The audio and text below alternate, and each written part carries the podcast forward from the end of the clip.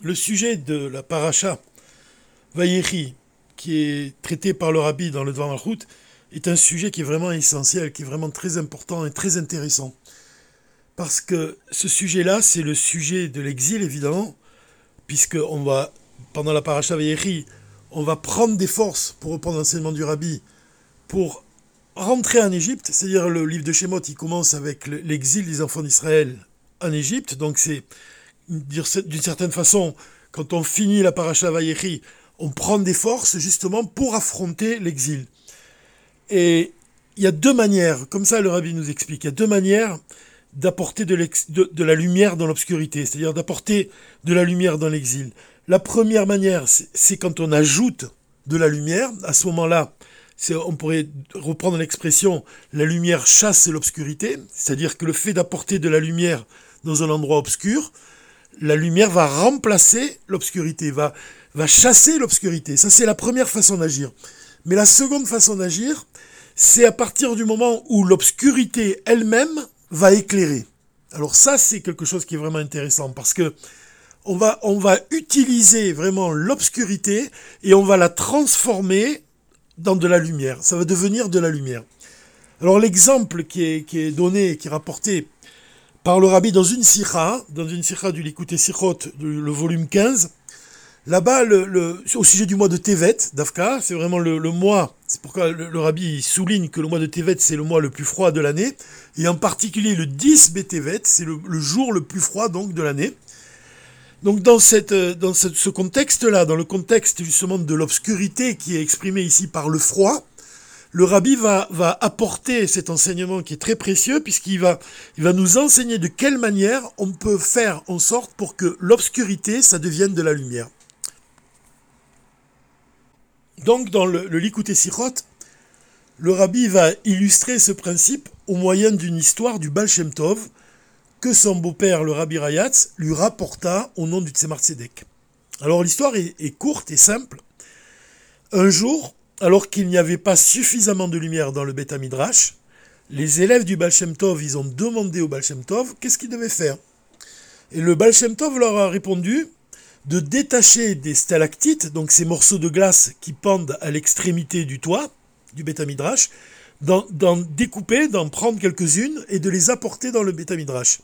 À partir du moment où les élèves ils sont partis chercher ces morceaux de glace et qu'ils sont revenus et qu'ils ont déposé ces morceaux de glace sur les tables, la glace elle-même s'est mise à éclairer. C'est-à-dire que le, le, il s'est trouvé tout d'un seul coup inondé de lumière, et la lumière est provenait justement de ces morceaux de glace. Alors le Baal il, explique, à partir de cet exemple matériel, le contenu spirituel de cette histoire, c'est que le morceau de glace qui lui-même représente l'obscurité, il, possède les moyens d'éclairer à son tour. C'est-à-dire même de la lumière, même quand on dit dans la chassidoute que la lumière qui vient de l'obscurité, elle est plus forte que la lumière elle-même, on doit comprendre qu'en fait, le morceau de glace ici, il fait allusion au corps. Alors pour comprendre ce principe, dans le Dvar Malchut, sur notre paracha, le rabbi compare la lumière du soleil à la lumière de l'âme.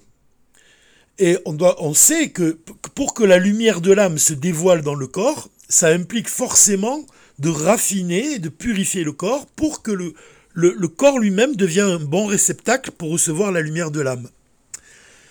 Et alors le rabbi souligne que pendant l'été, euh, on voit que pendant la journée, le soleil il va briller avec force. Le soleil il est très présent pendant l'été. Il est vraiment, c'est le moment où, où, il resplendit le plus. Contrairement à l'hiver, où on voit que les jours ils sont très courts et les nuits très longues, on voit que le soleil est beaucoup moins présent. Donc pendant l'été, le rabbi nous enseigne que notre service divin consiste essentiellement à dévoiler la lumière de l'âme, qui est, comme on vient de le dire, comparée au soleil. C'est-à-dire que notre travail consiste à purifier le corps afin que celui-ci ne constitue pas un, obstacle à ce dévoilement. Mais le rabbi souligne que pendant la période d'été, justement, l'essentiel de notre travail, il consiste à dévoiler la force de la lumière de l'âme. À l'opposé, pendant les mois d'hiver, et tout particulièrement pendant le mois de Tevet, le soleil brille plus du tout avec la même force. Et qu'est-ce qui domine pendant ces journées-là? C'est le froid. Alors de manière profonde, ça signifie que pendant la période hivernale, la lumière de l'âme ne brille pas avec la même force que pendant les mois d'été, Et c'est la raison pour laquelle l'essentiel de notre, travail pendant le mois de Tevet, ça consiste à purifier notre corps précisément au moyen du corps lui-même et non pas au moyen de la lumière de l'âme. C'est-à-dire que on doit travailler avec le corps et on doit dévoiler vraiment le, niveau, vraiment le niveau supérieur du corps sans la contribution de la lumière de l'âme. Alors comment est-ce possible? C'est ça la question, la première question que le rabbi va nous donner ici.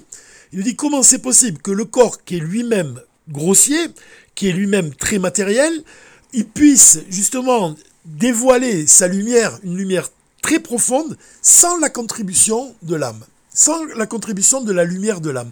Et c'est pour ça que le rabbi apporte, rapporte cette histoire du Baal Shem Tov, où on voit que le morceau de glace lui-même, il se met à éclairer. De la même façon, on doit comprendre que le corps lui-même, il peut éclairer sans la contribution de la lumière de l'âme. En fait, ce principe-là, que le corps lui-même doit éclairer sans la lumière de l'âme, c'est un principe qu'on a étudié souvent dans les, audios sur le Dvar Malchut, puisque c'est le, principe même de la Séphira de Malchut. Quand on parle de la Séphira de Malchut, on comprend que la Séphira de Malchut, ça correspond à la bouche de l'Éternel, c'est-à-dire le souffle divin qui sort de la bouche de l'Éternel pour créer les mondes et pour leur donner leur vitalité.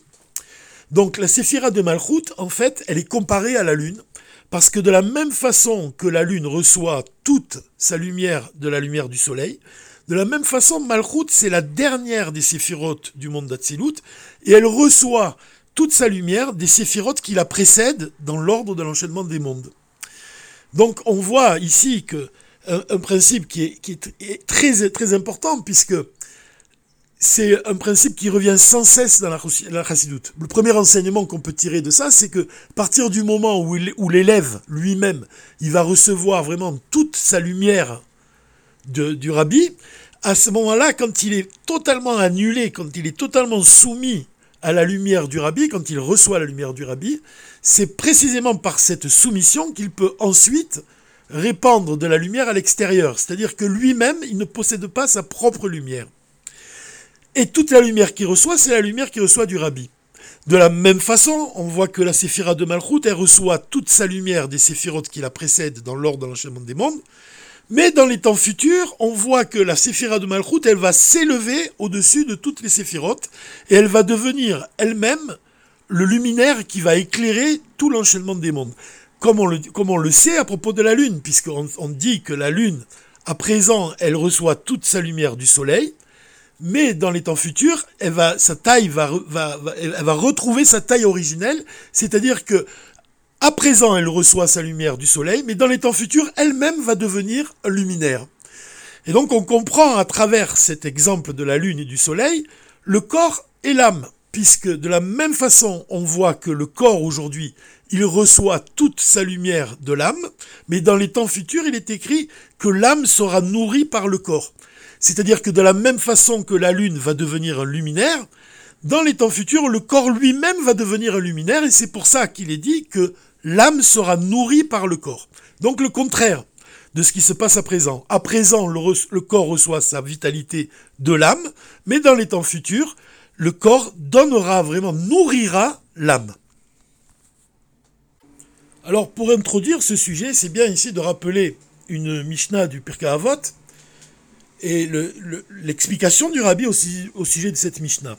Il est écrit dans le Pirkei Avot que Rabbi Elazar Akapar disait que c'est malgré toi que tu as été créé, c'est malgré toi que tu es né, et c'est malgré toi que tu vis, et malgré toi que tu meurs. Alors le rabbi, il pose la question suivante. Il demande si l'on est malgré soi.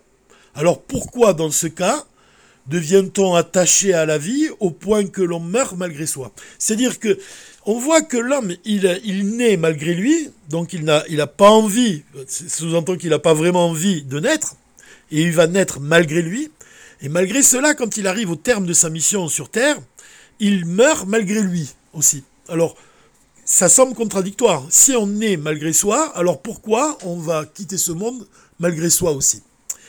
Et le, rabbi, il explique qu'en fait, avant de naître, comme c'est écrit dans le, dans le livre du Tanya, avant que l'âme descende dans le corps, elle fait un avec Dieu. Et c'est pour ça qu'elle a une répulsion à descendre dans un monde où la possibilité est donnée à l'homme de choisir entre le bien et le mal. Elle a cette, elle, a cette réticence. Pourquoi? Parce qu'elle, avant de naître, l'âme, elle, elle, fait un avec Dieu, donc elle, elle goûte au plaisir divin. Quel intérêt elle a à descendre dans un corps pour faire face, pour, devenir prisonnière même de l'âme animale, pour souffrir dans le corps et pour mener un combat incessant, pour raffiner le corps, pour purifier le corps. C'est vraiment un combat de tous les jours. Quel intérêt elle a justement à mener ce combat? Alors l'âme préfère rester enracinée dans sa source divine plutôt que de descendre dans un corps matériel et de mener un combat qui est très dur. Et c'est pour ça qu'il est dit, c'est malgré soi, malgré toi, que tu vis. C'est malgré toi que tu nais, parce que tu préfères justement rester uni à Dieu d'un lien essentiel et de profiter de ce plaisir-là d'être dans ta source divine. Donc c'est malgré toi que tu nais. Cependant, quand l'âme descend dans le corps et qu'elle va et que l'homme il va accomplir les commandements divins, le, rabbi explique qu'à ce moment-là, elle va connaître une élévation. Le fait de descendre dans le corps, en fait, ça l'amène à un endroit, ça l'élève à un endroit supérieur à, à l'endroit d'où elle provient. C'est-à-dire qu'elle va avoir un plaisir, elle va recevoir un plaisir quand l'homme il accomplit les commandements divins au moyen du corps précisément. C'est-à-dire que ce plaisir-là, la lumière que va recevoir l'âme, elle provient du fait que l'âme s'habille dans le corps.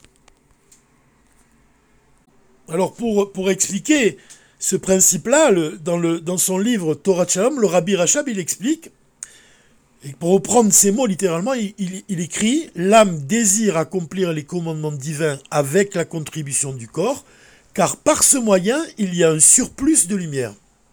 C'est-à-dire que les lumières qui se dévoilent grâce à la contribution du corps émanent, émanent de l'essence divine. C'est-à-dire que le corps lui-même il, est lié avec l'essence divine. C'est-à-dire que la force de l'essence divine, elle se trouve dans le corps. Et quand l'âme descend dans le corps, quand elle s'habille dans le corps, elle va recevoir cette lumière qui émane de l'essence divine. Donc on voit le niveau du corps qui est supérieur et qui, qui, procure à l'âme un plaisir infini. Et c'est pour cela qu'il est dit, c'est malgré toi que tu meurs. Pourquoi? Parce que l'âme, à partir du moment où l'homme arrive à la fin de sa vie dans ce monde, l'âme, elle, désire rester dans le corps pour continuer à vivre cette vie grâce à laquelle elle reçoit une lumière qui provient de l'essence divine. Et elle reçoit cette lumière précisément grâce au corps.